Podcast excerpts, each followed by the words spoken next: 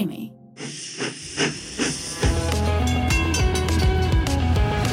Στο δίπλα βαγόνι με την Άννα Μπαλάν.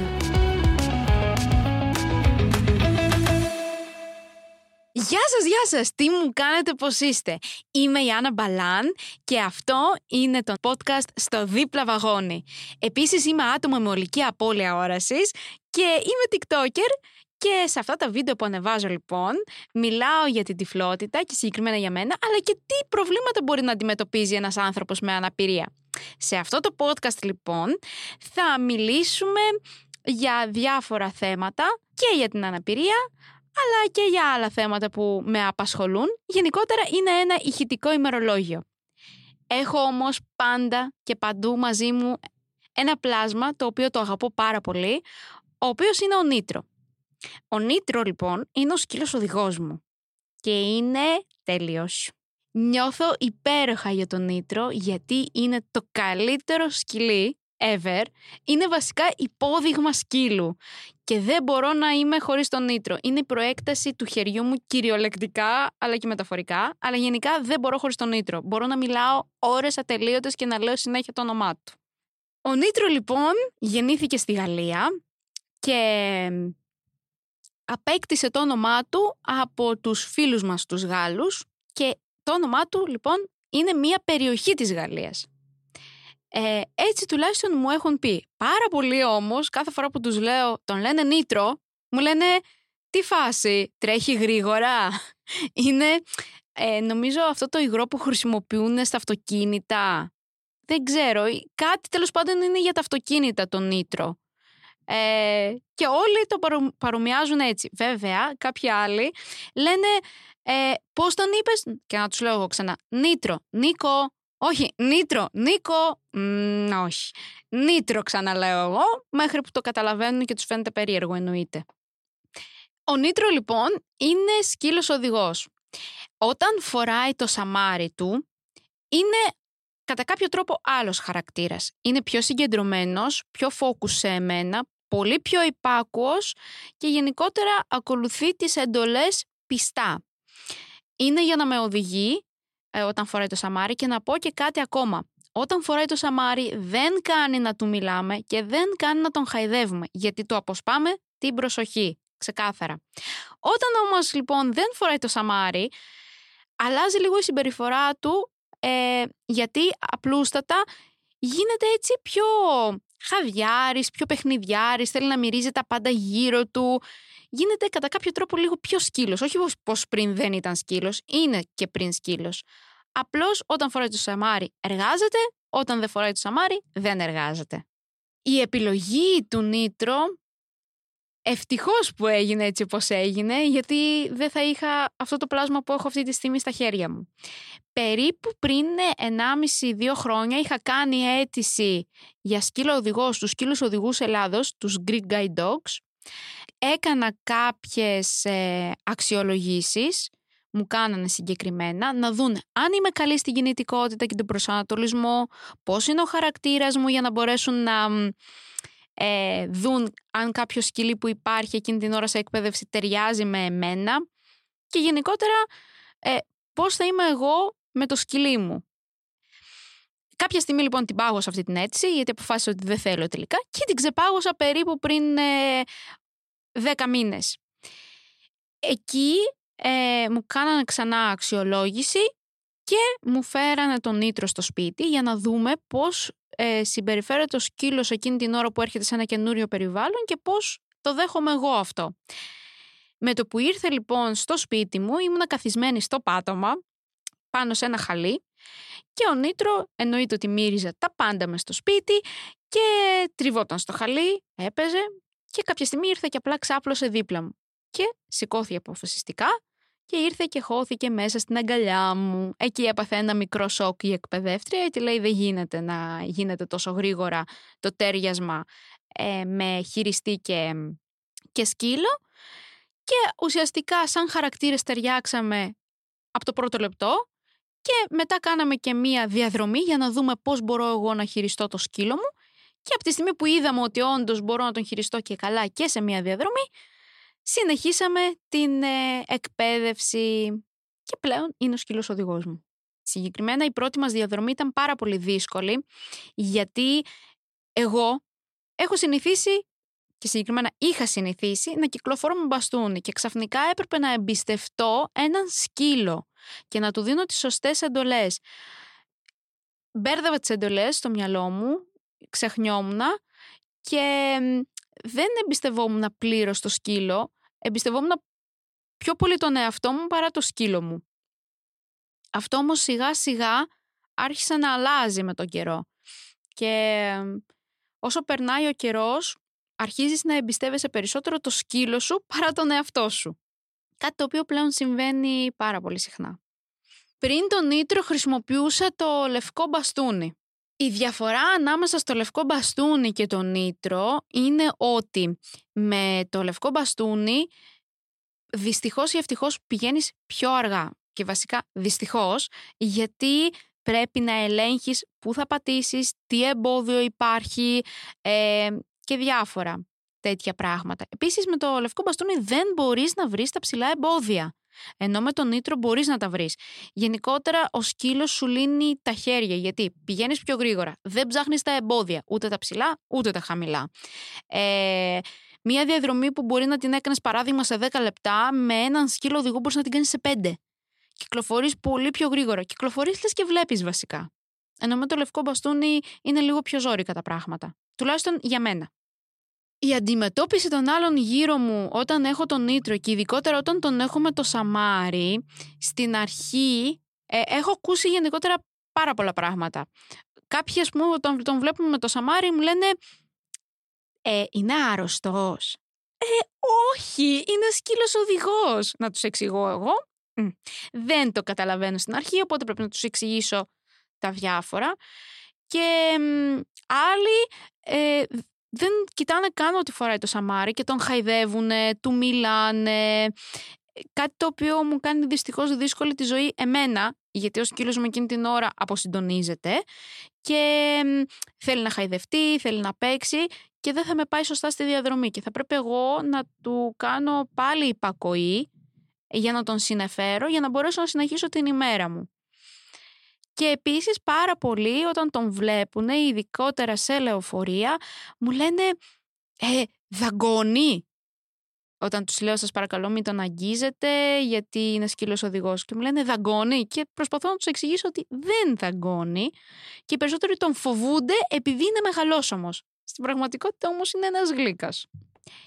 Γενικότερα προτιμώ να χρησιμοποιώ τον ηλεκτρικό και το μετρό σαν ε, ε, μέσω μαζικής μεταφοράς γιατί είναι πιο γρήγορα βασικά και δεν είναι ότι θα κολλήσεις την κίνηση όπως θα κολλήσει το λεωφορείο και το κάθε λεωφορείο που με πιάνουν τα νεύρα μου εκεί. Αλλά έχω να σας πω για μια πάρα πολύ μικρή ιστορία που με έβγαλε έξω από τα ρούχα μου μπορώ να πω. Μια μέρα λοιπόν μπήκα σε ένα βαγόνι ηλεκτρικού φεύγοντας από Αττική πηγαίνοντας Καλυθέα. Με το που μπαίνω μέσα ακούω μια γυναικεία φωνή να λέει και δεν τρέπεστε, ταλαιπωρείτε τα σκυλιά και λέω εκείνη την ώρα, τώρα μάλλον σε μένα το λέει, αλλά λέω ας ε, κάνε λέω λίγο τη χαζή, κάνω ότι δεν ακούς για να δούμε πού θα το πάει. Και αρχίζει, δεν τρέπεσαι, το κακοποιείς και είμαι σε μια φάση, εγώ το κακοποιώ το ζωντανό, εγώ, εγώ που το αγαπώ πιο πολύ και από μένα. Και εκείνη την ώρα προσπάθησα να τοποθετήσω το σκυλί μου για να καθίσει δίπλα μου και να καθίσει σε μια τέτοια θέση ώστε να μην ενοχλεί τον κόσμο. Και γυρνάει και μου κάνει το τραβά στο σκύλο. Απορώ γιατί σας τους δίνουνε. Και εκεί δεν άντεξα πλέον και γυρνάω και της εξηγώ ότι είναι σκύλος οδηγός, ότι δεν τον ταλαιπωρώ, ότι αυτό που κάνει το αγαπάει πάρα πολύ και αν δεν το αγαπούσε δεν νομίζω ότι θα τον κάναμε σκύλο οδηγό. Και επίσης δέχεται από μένα και όλα του τα χάδια και τις λεχουδιές και τις βόλτες του στο πάρκο και γενικότερα το ότι είναι σκύλος οδηγός δεν σημαίνει ότι δεν είναι σκύλος. Δεν πάβει να είναι σκύλος.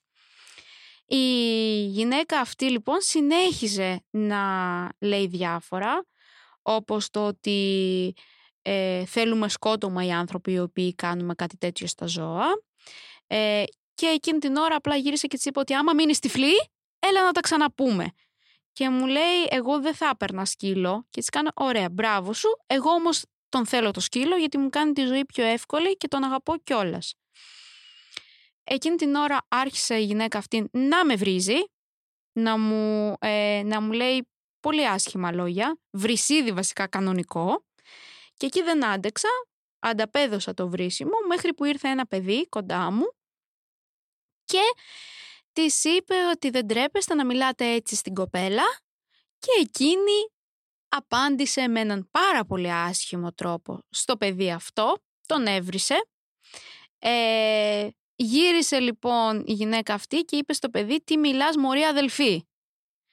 Και το παιδί αυτό που γύρισε και είπε λέει νομίζω ότι τώρα με πρόσβαλες και εκείνη την ώρα απλά αυτό που έκανα είναι ότι πήγα στο παιδί και του είπα αγόρι μου γλυκό μπράβο σου που κρατάς την ψυχραιμία γιατί εγώ κοντεύω να τις πετάξω ό,τι έχω και δεν έχω πάνω μου. Ε, και το παιδί αυτό με ρώτησε αν χρειάζομαι νερό, αν θέλω να κατέβω πιο πριν για να, με, να πιω λίγο νερό να ηρεμήσω κτλ. Τελικά δεν κατέβηκα. Η γυναίκα αυτή συνέχιζε να με καταργέται και δυστυχώς κατέβηκε και στον ίδιο σταθμό που κατέβηκα εγώ. Γενικότερα, παιδιά, το να προσπαθούμε να ενημερωθούμε για το τι συμβαίνει γύρω μας είναι το α και το ω για μένα. Η κοινωνία μας έχει προχωρήσει αρκετά. Θεωρώ απαράδεκτο να μην γνωρίζεις κάποια βασικά πράγματα. Δυστυχώς στην Ελλάδα δεν έχουμε πολλούς σκύλους οδηγούς. Όμως, για όσους έχουμε προς το παρόν τουλάχιστον, οι σχολές που υπάρχουν προσπαθούν να ενημερώσουν όσο περισσότερο κόσμο μπορούν. Και εμείς οι χειριστές εννοείται. Όταν βλέπεις λοιπόν έναν σκύλο να φοράει το σαμάρι του, να βλέπεις και μία τύπησα ή έναν τυπά από δίπλα και να πηγαίνει με αυτό το σκύλο, μην πας και τον χαϊδεύεις χωρίς λόγο, πρώτα απ' όλα, γιατί θεωρώ αγένεια, ακόμα και να μην φορούσε το σαμάρι, εσύ να έρχεσαι και να μου χαϊδεύεις τον σκύλο χωρίς καν να με ρωτήσεις αν σου επιτρέπω. Δεν ξέρεις τι ψυχολογικά μπορεί να έχει το δικό μου το σκυλί. Μπορεί αυτό το σκυλί να μην γουστάρει να τον χαϊδεύεις. Άρα, ρώτα πανάθεμάσαι. Επίσης, θεωρώ απαράδεκτο το να μην λέμε και να μην ε, εκφράζουμε τη γνώμη μας όταν βλέπουμε να γίνεται κάποιο άσχημο περιστατικό μέσα στα, ε, μαζικής μεταφοράς, στα μέσα μαζικής μεταφοράς. Ε, εγώ πλέον, ε, όταν βλέπω κάτι άσχημο να γίνεται, θα επέμβω. Ακόμα και αν ξέρω ότι θα με πάρει μπάλα από άλλους συνεπιβάτες αλλά θεωρώ ότι πρέπει να μιλάμε και θα πρέπει να και να ενημερώνουμε αλλά και να υποστηρίζουμε όταν βλέπουμε κάτι που συμβαίνει και είναι άσχημο. Να υπηρεσπιζόμαστε το, αυτό, το άτομο που έχει εκείνη την ώρα το πρόβλημα. Λοιπόν, σκέφτομαι πάρα πολύ σοβαρά κάποια στιγμή να του κάνω είτε Instagram, είτε TikTok, είτε μια playlist στο TikTok, είτε κάτι τέλος πάντων στο Instagram μέσω του δικού μου λογαριασμού. Όμως δεν ξέρω αν θα μπορέσω να το κάνω γιατί ο Νίτρο είναι σκύλος οδηγός. Ναι, μεν είναι στα δικά μου τα χέρια, αλλά έχω υπογράψει χρυσιδάνιο με την σχολή, που ο σκύλος αυτός ανήκει στη σχολή, αλλά η νόμιμη χειρίστριά του είμαι εγώ. Άρα οτιδήποτε θα ανεβαίνει σε οποιοδήποτε social, άμα είναι κάτι σοβαρό πάντα, πρέπει να παίρνω και μια έγκριση από τη σχολή. Παράδειγμα, αν θέλω εγώ αυτή τη στιγμή να διαφημίσω μια τροφή για σκύλους και να θέλω να το διαφημίσω με το δικό μου το σκυλί, πρέπει πρώτα να πάρω την έγκριση από τη σχολή, γιατί υπάρχουν ε, χορηγίες ε, που μας δίνουν ας πούμε τις τροφές, χορηγοί που μας δίνουν τις τροφές, οπότε αν συμπέσει μια, ένα ανταγωνιστικό brand μπορεί να δημιουργήσω πρόβλημα σε μια ολόκληρη σχολή. Οπότε γι' αυτό κιόλας δεν έχω επιχειρήσει να κάνω κάτι ε, σοβαρό στο, σε social media στο σκυλί μου. Ο Νίτρο γενικότερα τα πάει καλά με όλα τα σκυλάκια. Έχει όμως έναν φίλο από τότε που ουσιαστικά ήρθε στην Ελλάδα. Ο Νίτρο ήρθε πολύ μωράκι, κουταβάκι και τον ε, ανέλαβε ε, μία ανάδοχη εθελόντρια η οποία ουσιαστικά μεγαλώνει αυτόν τον σκύλο μέχρι κάποια ηλικία, του μαθαίνει υπακοή και του μαθαίνει και κάποιες βασικές εντολές οδήγησης. Χωρίς το σαμάρι, Είναι μια διαδικασία που πρέπει να ακολουθείτε για να πάει μετά στον εκπαιδευτή ώστε να τον τελειοποιήσει ο εκπαιδευτής. Η ανάδοχη εθελόντρια λοιπόν είχε έναν σκύλο, τον Δία, ο οποίος Δίας ήταν να γίνει και αυτός σκύλος οδηγός, αλλά δεν έγινε γιατί δυστυχώς παρουσίασε κάποιες φοβίες ε, και δεν μπορούσε να αναλάβει αυτό το κομμάτι. Οπότε παρέμεινε ε, απλός σκύλος. Οπότε ο, ο Νίτρο με το Δία μεγαλώσανε μαζί. Μέχρι να έρθει να φτάσει στα δικά μου τα χέρια ο Νίτρο, ε, ήταν συνέχεια μαζί. Οπότε κάθε φορά που τον βλέπει το Δία, τρελαίνονται. Είναι σαν αδελφάκια. Οπότε όταν πηγαίνουμε στο πάρκο όλοι μαζί, ξετρελαίνονται και οι δύο εννοείται. Με τον Νίτρο, παιδιά, ε, έχουμε ένα διαφορετικό δέσιμο, γιατί όπως έχω ξαναπεί, είμαστε 24 ώρες το 24ωρο μαζί. Οπότε πέρα από σκύλος οδηγός μου, είναι πραγματικά το παιδί μου. Εγώ πλέον δεν λέω ο σκύλος μου, εγώ λέω σε όλους πια το παιδί μου. Θα έρθω με το παιδί μου. Θα πάμε εκεί με το παιδί μου. Θα κάνουμε εκείνο με το παιδί μου. Το παιδί μου. Κυριολεκτικά το παιδί μου. Εγώ είμαι το μυαλό του και εκείνος είναι τα μάτια μου. Και είναι η προέκταση του χεριού μου. Οπότε είμαστε πάντα και παντού μαζί. Και μπορώ να πω ότι είμαι πάρα πολύ χαρούμενη γι' αυτό, γιατί δυστυχώς δεν μπορεί να το κάνει οποιοδήποτε αυτό. Και εγώ είμαι πάρα πολύ τυχερή που μπορώ να το κάνω. Αυτά λοιπόν για τον Νίτρο. Είμαι η Άννα Μπαλάν. Μπορείτε να μας ακούσετε στην πλατφόρμα μας Streamy. Αλλά περιμένω και τα μηνύματά σας και τα σχόλιά σας στα social media μας, αλλά και στα δικά μου social media. Φιλάκια σας.